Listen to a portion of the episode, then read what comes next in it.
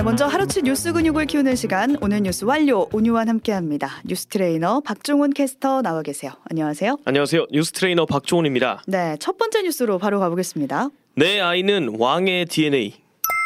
네, 지난주 목요일부터 들려왔던 뉴스인데 네. 지난해 말이었어요. 세종의 한 초등학교에서 학부모가 자신의 아들을 학대했다 네. 하면서 담임 선생님을 신고했고요. 직위 해제까지 담임 그렇습니다. 선생님이 됐거든요. 네.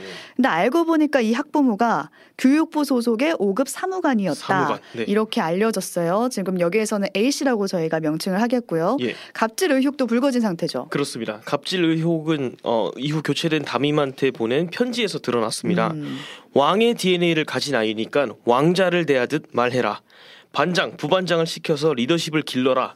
또래랑 갈등 생겼을 때 무조건 우리 아이 편을 들어라. 음. 또 인사를 강요하면 자존감에 문제가 생기니까 인사시키지 마라. 이런 내용들이었습니다. 네, 그런 내용이 담긴 문서를 저희가 지금 유튜브로 지금 띄워드리고 있는데 네. A 씨는 사무관에서 지금 물러나고 모 초등학교 행정실장으로 근무를 하고 있었어요. 네. 근데 이 사건 알려지고 나서 교육부가 직위 해제했다 이렇게 밝힌 상황이고요. 논란 커지니까 직접 사과도 했습니다. 그렇습니다. 경계성 지능을 가진 자녀에 대한 안타까움으로 대처를 잘못했다라면서 사무관이란 자기 직업이 직위 해제라는 압박으로까지 이어질 줄은 몰랐다고 말했습니다. 음, 그런데 사과문과는 또 다른 보도 내용이 지금 이어지고 있습니다. 네. MBC 취재에 의하면 A 씨가 단순히 아동 학대만 신고한 게 아니라 뭐 학교, 교육청, 장학사, 교사 어디 하나 할 것 없이 돌아가면서 담임의 담임의 직위 해제를 요구했다고 합니다. 음, 안 하면 언론한테 알리겠다 이런 식으로요. 네. 또 TV조선 보도에 따르면 교감한테도 내 아이를 위해서 교육 과정을 바꿔라 어. 이런 요구를 했다고도 합니다. 교육부 역시 이제 A 씨가 갑질 제보를 앞서 두 번 두 차례 받았었는데 음. A 씨한테 구두 경고 정도만 내렸을 뿐이고 오히려 지난 1월에는 5급 사무관으로 승진까지 문제 없이 진행시켰습니다. 네, 그러니까 이 소식 듣고 편지에 녹아 있는 그 왕의 DNA라든지 예. 뭐 극우 뇌 이런 단어가 참 생소하다라는 느낌 받으셨을 텐데 맞습니다. 이 표현들이 대체 어디서 나온 걸까요? 찾아보니까 그런 표현들이 이제 자폐나 ADHD 같은 것들을 약물 없이 치료한다는 이른바 아나키 민간 연구소에서 쓰이는 표현이었던 겁니다. 음, 해당 아동이 정확히 어떤 장애나 병을 앓고 있는지는 아직 정확히 파악되진 않은 상태입니다. 네, 그러니까 교육부도 오늘 공식 사과 입장을 밝힌 상황이고 네. 또 내용 신속하게 조사해서 이번 주 내로 정리하겠다는 얘기를 하긴 했거든요. 네. 그래서 기다려 봐야겠습니다. 다음 소식으로 가볼게요. 목장을 나온 암사자 아, 오늘 아침에 경북 고령군은 정말 난리가, 난리가 났어요. 났습니다, 진짜. 그러니까 민간 목장에서 키우던 암사자가 우리에서 탈출했다 이런 속보가 나왔고 네. 인근 주민들한테 재난 문자도 갔다고 하더라고요. 그렇습니다. 주민들은 물론이고 이장조차도 주변에서 암사자를 키우고 있었던 것을 몰랐다고 합니다. 오. 문자 받고 이제 많이 진짜 놀라셨을 것 같은데 네. 오늘 오전 7시 24분쯤에 한 사설 목장에서 탈출했다고 합니다. 경찰서에 20년 정도 된 암사자가 우리에서 탈출해 산으로 도주했다는 목장 주인의 신고가 접 수됐고 음. 엽사와 경찰이 출동을 했습니다. 사자가 인근에 위치한 북두산으로 향한 걸로 알려지면서 이 산에 입산 금지 명령하고 고령군이나 성주군 같은 인근에는 재난안전 문자가 내려졌습니다. 네. 목장 근처에 캠핑장도 있었거든요. 오. 사자가 탈출했다는 소식 듣고 이 야영객들이 면사무소나 카페로 긴급 대피하기도 했습니다. 그리고 오전 8시 34분쯤 엽사 두 명한테 사살되면서 상황이 종료됐습니다. 네, 한 신고 한 시간 정도 만에 상황이 이제 종료가 된 건데 네. 인명 피해는 없어서 다행이긴 한데 네네 이 어떻게 사자가 동물원도 아니고 아까 민간 목장에서 사육되고 있었다고 했잖아요. 그렇습니다. 이게 가능한 일인지 싶어서요. 일단 관련 법에 따르면 정식 통관 절차를 거치면 사육 자체는 가능하다고 합니다. 음. 농장 주인이 밝히기는 자기가 이제 해당 목장을 인계받은 지 한 1년 정도 됐는데 인계받기 전부터 사자가 있었다고 합니다. 음. 그러니까 지금 목장의 전 주인이 기르고 있었던 거죠.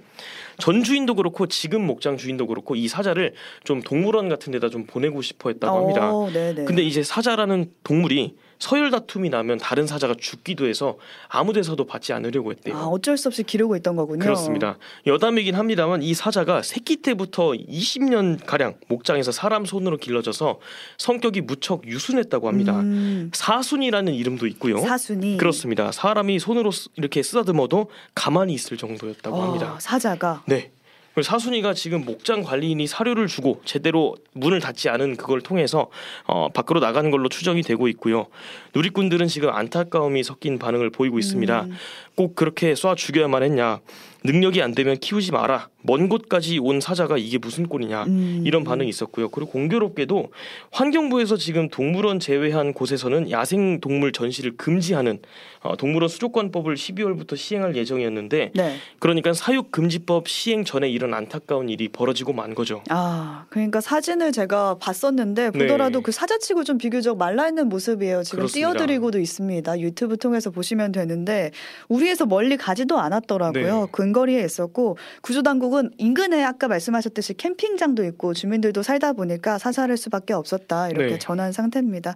안타까운 사순이 소식 전해드렸고 다음 소식으로 가보겠습니다. 광복절 특사 이번엔 누구?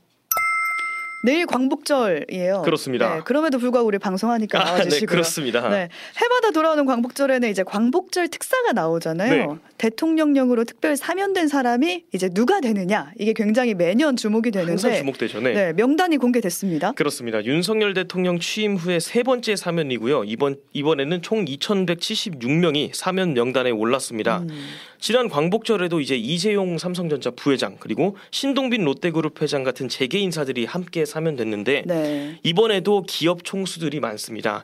수백억 대 배임 횡령 혹은 배임 혐의를 받아서 유죄 판정을 받았던 이중근 부영그룹 창업주나 박찬구 금호 석유화학그룹 명예회장 등이 포함됐습니다. 네, 오늘 가장 화제가 된 건 아무래도 김태우 전 서울 강서구청장이에요. 그렇습니다. 김 전 구청장은 검찰 수사관 출신이고요.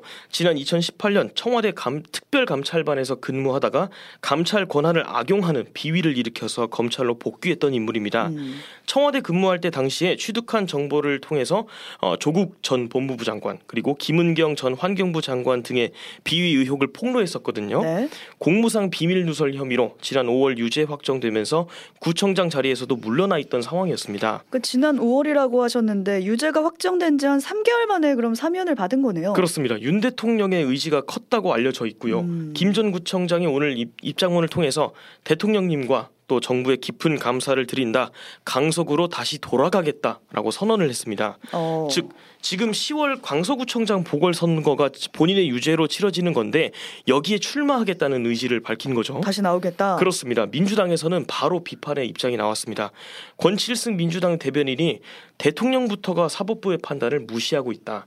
어, 특별 사면권은 국민을 보살피라고 있는 거지 자기 권력대로 쓰는 게 아니다. 이렇게 비판을 했습니다. 국민의힘 반응이 궁금한데요. 국민의힘도 음. 어, 역시 광서구청 보궐선거에 후보를 내지 않는 쪽도 무게를 두고 있었던 상황이라 서 음, 조심스러운 분위기입니다. 네. 김기현 대표가 일단은 현실적으로 아직 당에서 보선 공천 논의한 거는 없다. 뭐 여부가 공식적으로 검토된 건 없다고 선을 그었고요. 음, 또 YTN 보도에 따르면 지금 특별 사면된 사람 중에서 어, 세월호 유가족 사찰에 참여해서 유죄가 확정됐던 군 간부도 상당수 있었다고 합니다. 네, 특사가 뭐 2천여 명이나 돼서 하나씩 다 따져볼 수는 없겠지만 네. 적어도 국민 공감대가 있어야 되지 않나라는 생각은 듭니다. 네. 다음 소식으로 넘어가 볼게요. 황선우 뺑소니 의심 조사.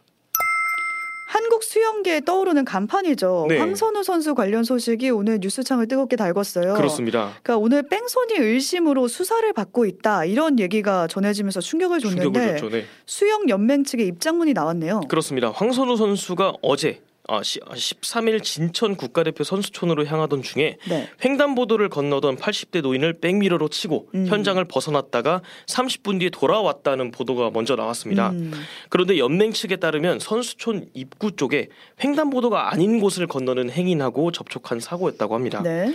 사건 발생 당시에는 이제 황 선수가 행인을 피한 줄 알고 사고를 인지하지 못했는데 나중에 사이드미러 앞쪽에 있는 미미한 손상을 보고 알았다고 합니다. 음, 사고 발생 지점이 이제 멈추기가 어려운 지점이었고 또 선수촌 입구에서 다시 차량을 회차해서 돌아갔는데 아무도 없고 사고 흔적도 남아 있지 않아서 어, 복귀를 했다고 합니다. 그런데 이제 사이드 미러가 벌어진 걸 보고 또 다시 사고 현장을 찾아서 어, 경찰한테도 사고 경위를 설명했다고 하고요. 음, 처음엔 몰라서 지나쳤다는 거네요. 그렇습니다. 접촉이 있었던 행인 측하고는 이제 합의를 원만하게 마친 상황이다라는 게 연맹 측 설명이었습니다. 네, 국가대표 자격 박탈되는 거 아니냐 이런 네. 지적도 있었는데 그렇습니다. 규정상 이번 사안은 뭐 음주운전이나 도박 같은 결격 사유가 아니기 때문에 자격 박탈은 안 된다. 안 된다. 네. 네, 이렇게 나온 상태고 연맹 차원에서도 뺑소니는 아니다. 네. 황 선수는 남은 경찰 조사 성실히 받겠다. 네. 이렇게 입장을 밝힌 상황이라는 거 전해드리겠습니다. 여기까지 박종훈 캐스터와 오늘 하루치 뉴스 근육 키워봤습니다. 고맙습니다. 고맙습니다. 오늘 뉴스 완료.